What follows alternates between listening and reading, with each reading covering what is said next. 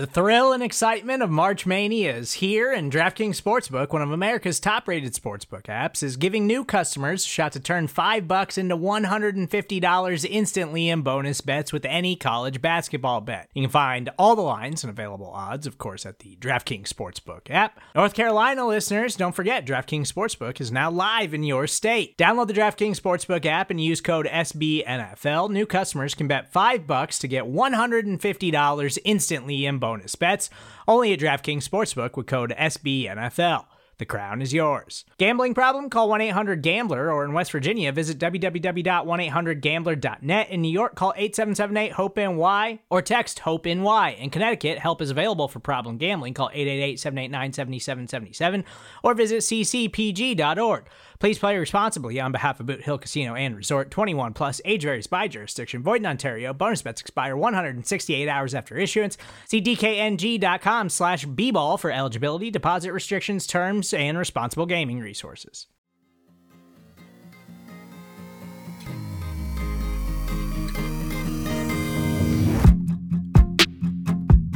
You're listening to the Chris and Joe Show presented to you by SB Nation and Big Blue View.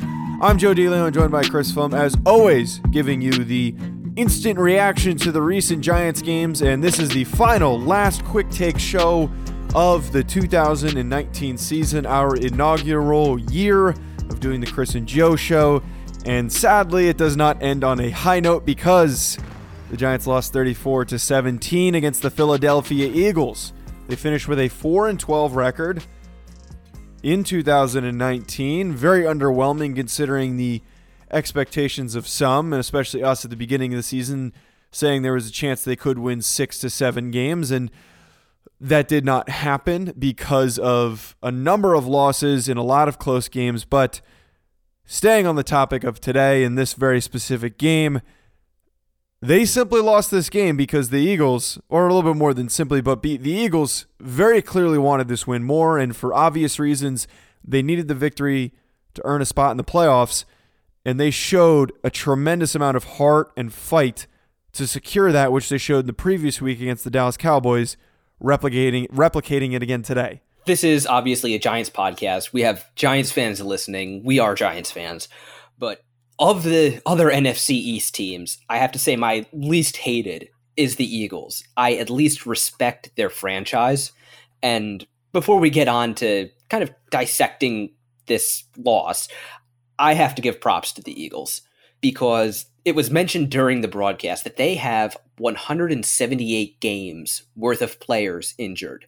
At one point during the game, there was a waiting line for the blue medical tent. That is frankly ridiculous for them to fight through that, get themselves into a position where they were able to control their destiny and keep fighting, keep playing, keep winning, despite the fact that they had basically starters at every position out. They uh, I'm not even sure Carson Wentz knew the first names of the guys he was throwing the football to. And they still look like the better team on the field. Kudos to the Eagles, kudos for Doug Pederson, and honestly, that's also kind of an indictment of the Giants. Credit to Doug Pederson over the past few seasons being able to rally a team no matter what level of adversity they're really going through. And I even said it in the staff picks if you happen to read that. And I, I said going into this game that the Eagles, no matter how how nice it would be for the Giants to spoil their spot and shot of making the playoffs, the Eagles were going to come out far more motivated just because they have Doug Pederson leading them, and they showed that fight in the previous week against the Cowboys. So they earned that spot and winning the NFC East. They're going to go on and probably shock whoever they end up playing in the first round. I don't know it off the top of my head, but they will probably shock whoever they're playing. There's a chance of that happening. This is an underrated football team that, even though they have a lack of talent at a number of different positions, are capable of, playing at a high level, and I would attribute that mostly to their coach. But we're going to take a look at this game specifically and what we noticed our quick reactions. That was our very first reaction because that came to both of our minds. But the first positive reaction and the only positive reaction we have from this game is rookie tight end, undrafted tight end, Kaden Smith looked really good again. He had another stellar performance, eight receptions for 92 yards he was a legitimate threat and option for Daniel Jones in this game, creating a lot of opportunities and able to pick up a bunch of chunk plays. He did have a ball that was fumbled that he recovered, but still looking really good for an undrafted guy. And I think he is a piece that can be built around, or not built around, but having him in the lineup can be built around and using him as the second tight end. Yeah, definitely. Kaden Smith was really the bright spot for the Giants today, and he has kind of been the bright spot for them over the last four or five weeks. He got his opportunity and he has really run with it. I think he has just spinning ahead slightly really made Rhett Ellison expendable. And I think he and Evan Engram are a really nice one two punch at tight end going forward, especially assuming the Giants will be able to figure out how to use Evan Engram and send him down the field and use him properly. But really, kudos to Kaden Smith. He had a really nice game. He had he has had a really nice end to his rookie season. Depending on whoever is the general manager after whatever moves are made, I really do hope Kaden Smith is kept around and there's an intent to keep him around. You know, as I was saying, he's a, a good building piece in this young lineup if you add him in there. He's not going to do anything crazy because he's not your number one tight end, but Evan Engram always has injury problems. So if you can plug him in and he can go out there and block well and also catch passes very, very well and be a red zone threat, that's good to have that depth and also to have a player at such a cheap price being an undrafted player. So it needs to be focused on trying to keep him around and continue to develop him into a potentially talented second tight end. Now we're going to move on to the negatives, but before we do that, we're going to take a very short commercial break. Support for this show comes from Sylvan Learning. As a parent, you want your child to have every opportunity, but giving them the tools they need to tackle every challenge, that takes a team. Now more than ever, educational support tailored exactly to what your child needs can make all the difference. That's why parents have trusted Sylvan Learning for 45 years as the ultimate teammate in their child's educational journey, instilling in them a love for learning and a passion for reaching the next level. And Sylvan's Insight Assessment can identify gaps in learning and areas that could be of concern for your child. It's a 360 degree view into your child's learning that you can't find anywhere else and helps ensure that your child didn't miss something in school that might put them at a disadvantage in the future. And right now, it's the best price of the year at $29. Go to sylvan29.com to learn more and get your child's assessment for only $29. That's S Y L V A N 29.com.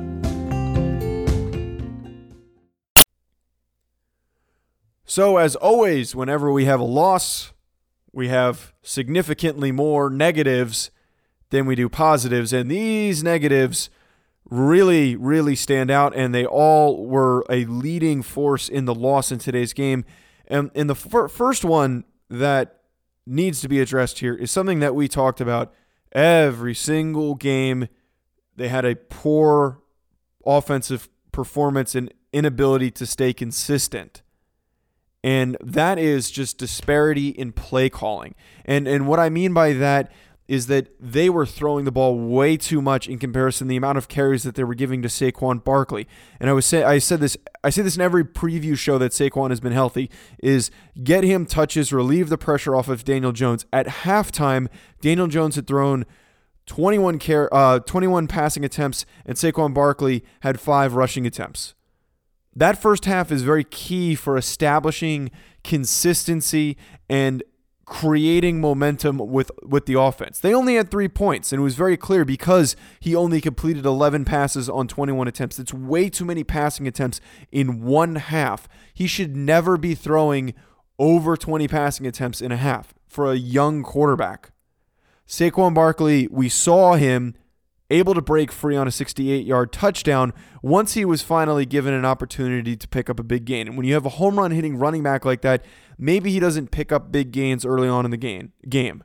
But eventually you give him that carry, he's going to score a touchdown. You just have to keep feeding him and wait until that happens.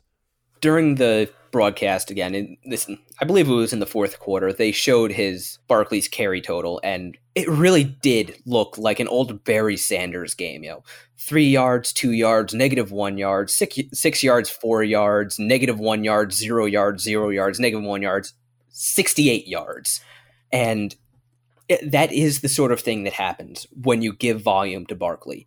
He will have a lot of carries where he is just trying to do too much or the defense is able to swarm to him and get him for not much. But then all he needs is a sliver of daylight. And I have to give credit to Will Hernandez for his block on that run. He was blocking some poor linebacker about 20 yards downfield. That was just brilliant. I know somewhere Duke Manyweather, who is a friend of Big Blue View, he coaches offensive linemen. He knows the OL better than anyone I know. Somewhere he was celebrating watching that. He he didn't he probably didn't care about Barkley's run, but he was celebrating that block. And that's the sort of thing that will happen eventually. And I am always in favor of getting more touches to your best players. And even if the Giants wanted to throw, which given the state of the Eagles secondary and how good their defensive line is, I can at least understand that from a conceptual game planning perspective. But if you're going to throw, throw to Saquon Barkley. Get him his touches. Get him in space. Get him his that. Get him that daylight, and then let him do what he does best.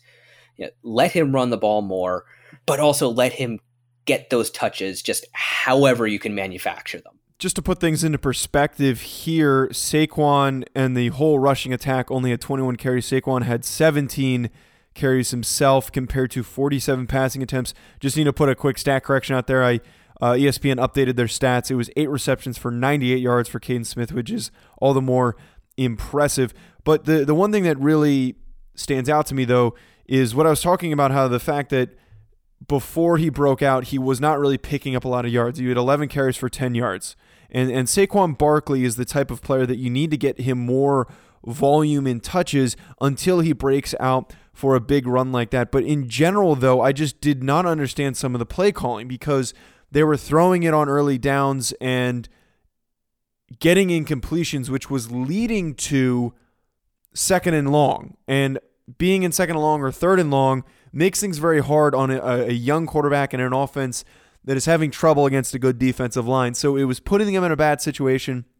And the big thing that angered me this whole season is that every single time it was second and five or shorter, they ran the damn ball. I could call out if they were going to run the ball up the middle to Saquon. And if you could have guessed in this game, he was tackled for a loss on those plays. Finally, when they stopped doing that and they started running to the outside, they ran a counter for a 68 yard touchdown. Things like that are going to work, but when you keep running it up the middle and the opposing team knows it's going to come, if I can tell it's going to come from sitting on my couch, then you're clearly doing something wrong. So we don't even know if Pat Shurmur is going to be back, but just that something as simple as that is a clear indication that play calling is a severe issue. The Giants have a tendency, and they have had a tendency for a long time, of just falling into these predictable traps where if us at home know what their tendencies are going to be, you know, opposing defenses know what their tendencies are going to be. And that's why on those second and short runs, Barkley was getting met behind the line of scrimmage. The defense knew they were coming. There's one other thing that I, I'd like to mention just before we move on a little bit, and it's also with the play calling. And that was passes to receivers in traffic. Yes, the Giants receivers are not great at creating separation, but the Eagles defensive backs are not great at com- uh, are not great at covering. And you can scheme open players. You know, the Eagles were keeping eight men in the box for most of the game. They were either playing cover 1 or cover 3. So they were able to stack the box and really try to force Daniel Jones to beat them. He threw into coverage on basically 32% of his throws even with all of the injuries the Eagles sustained, Carson Wentz only threw into coverage on 20% of his throws. And as I said before, I, am not even sure he knew the names of the guys he was throwing to. He was throwing to guys who were activated off the practice squad this week, and he was still finding more open ground to throw into receivers. While some of that is on the players the Giants were throwing to, it was also on the on the play calling and the coaching and the scheming and the play design. So I, I just wanted to get that out there too. The second negative we have is the same thing that happened in the last game and the thing that we spoke upon in the preview show is that the Giants need to be prepared for Boston Scott. So Miles Sanders goes down with an injury and immediately all hell breaks loose because the Giants defense does not have the speed to tackle someone that is smaller and a lot shiftier and better with a lot of free space around him than anyone uh, that, that can really make a play on him. So he gashed them for multiple touchdowns, had a big day, and had a lot of big chunk plays, uh, sp- specifically on a screenplay, which was just good decision making by Doug Pederson in the offense because he knew that James Bettcher would be over aggressive in third and 13 of all situations and decided to throw a screen opposite of where the pressure was coming from. It was easily read, and that opened up a huge amount of space for the shifty Boston Scott to pick up a first down and almost a touchdown. That really was a great catch by Scott as well. But he has become the Eagles' new giant killer. He really does remind me of Darren Sproles, and I didn't want to hang that on him before the game, but after the last two times the Giants have played Philly, eh, they found their new new Darren Sproles. Yeah, he might only be five six, and yeah, short guys represent, but he is just incredibly dangerous, and the Giants do need to add some speed or a lot of speed to their defense to deal with him and all of the other fast players who they are going to have to deal with next year. Final negative we have, and this is just a very overlapping negative, and it was a thought that I was thinking of when I was finishing up our, our outline and our notes, and it, it just overlaps the whole situation this season but specifically this game, and it also leads into the next talking point we have. Overall, this team fell apart in the fourth quarter, which is coaching. It looked like players were not giving up, but it just seemed like they were like, oh, this game's over. Let's just get out of here. It didn't seem like there was a ton of fight. It seems like there were a lot of issues. Pass protection uh, disappeared in the fourth quarter despite looking pretty good early on in the game for the first three quarters two turnovers occurred, and then defensively, like I stated, they were absolutely gashed by Wentz and Boston Scott for a number of first downs also to some of these no-name receivers. It just it seemed like Shurmur could not rally the troops whatsoever as soon as this game started to fall apart for the Giants. Yeah, and that's kind of something we have seen all season long. They would have quarters like the Giants had in the third quarter where they will look like a good competitive football team. But unfortunately, it is usually only one quarter. You know, they'll be kind of okay, kind of sort of can't get out, get out of their own way for two quarters, and then they would fall apart. And really, this year, as, as a whole, the Giants have been a team where if something goes wrong, it is very likely to snowball. And you're right. A lot of that is coaching. Some of it is the players on the field, you know, guys who you know, might not be too sure, which again comes back to coaching, but guys who might be at something of an athletic disadvantage or they're trying hard but just aren't aren't more than role players. But really this year it, it has seemed like if one bad mistake happens, like the fumble, uh, Daniel Jones's fumble on the on a poor snap from John Halapio. Then another mistake will happen as the Giants try to I, try to overcome that mistake instead of just putting it behind behind them and getting back to work. And then the mistakes just seem to snowball. The pass protection breaks down, like you say. Uh, receivers will drop passes, and they really just have not been able to overcome that this year. And that all comes down to the chemistry and the mentality and the identity of the team, which is created by and established by the coaching staff. And if you're giving up and allowing mistakes to snowball and continue to build up, that is just because of the coach's inability to create a healthy environment.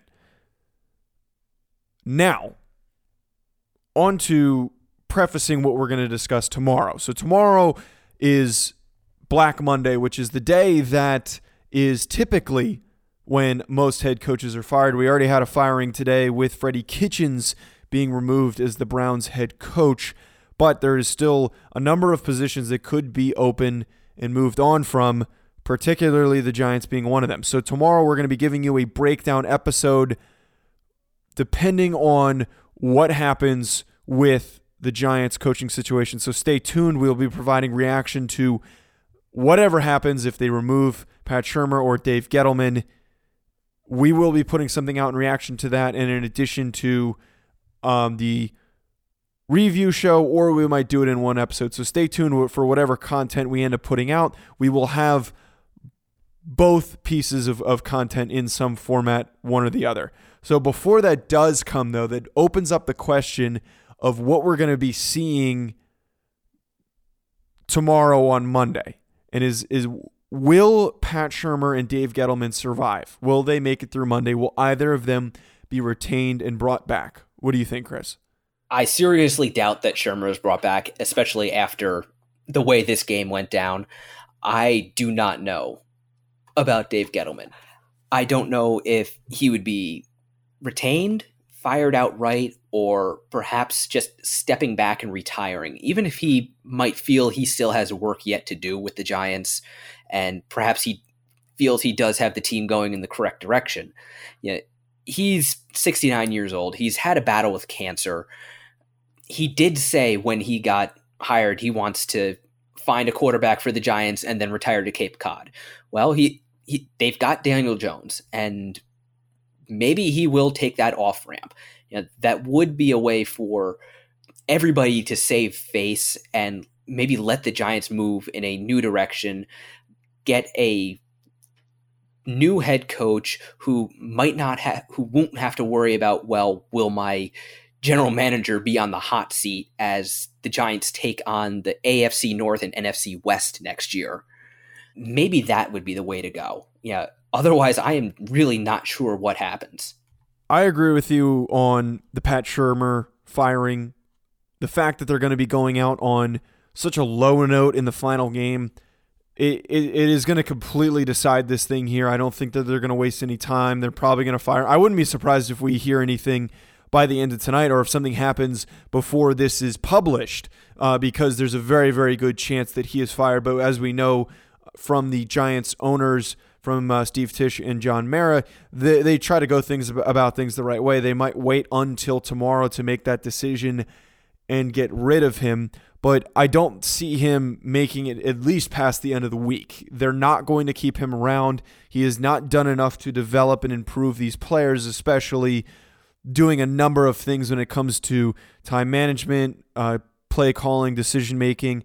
A lot of things have factored factored into why he should not be brought back as the head coach. That being said, though, with Dave Gettleman, I don't think that he has done enough to keep himself around. But I, I, I really don't think that the the owners for the Giants will be willing to completely scrap this thing and start over because if you remove your general manager, there's a chance for another rebuilding phase if you bring in someone and it's a little bit slow to get going. So I think that they're going to at least see what happens with Dave Gettleman and try to go from there. There's a chance that they could both be fired, which is why you should stay tuned and, and see what we end up talking about tomorrow. And if they do end up getting removed, we will be providing a reaction to whatever happens.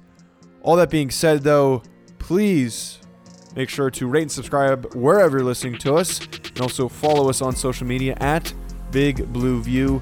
You can follow Chris and I at Joe DeLeone, D E L E O N E. You can follow Chris at Raptor MKII. Have a wonderful rest of your day.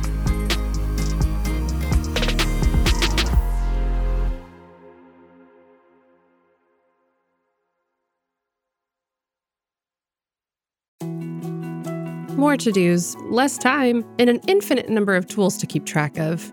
Sometimes doing business has never felt harder, but you don't need a miracle to hit your goals you can just use HubSpot because their all in one customer platform can make growing your business infinitely easier. Imagine this high quality leads, fast closing deals, wildly happy customers, and more benchmark breaking quarters. It's not a miracle, it's HubSpot. Visit HubSpot.com to get started today.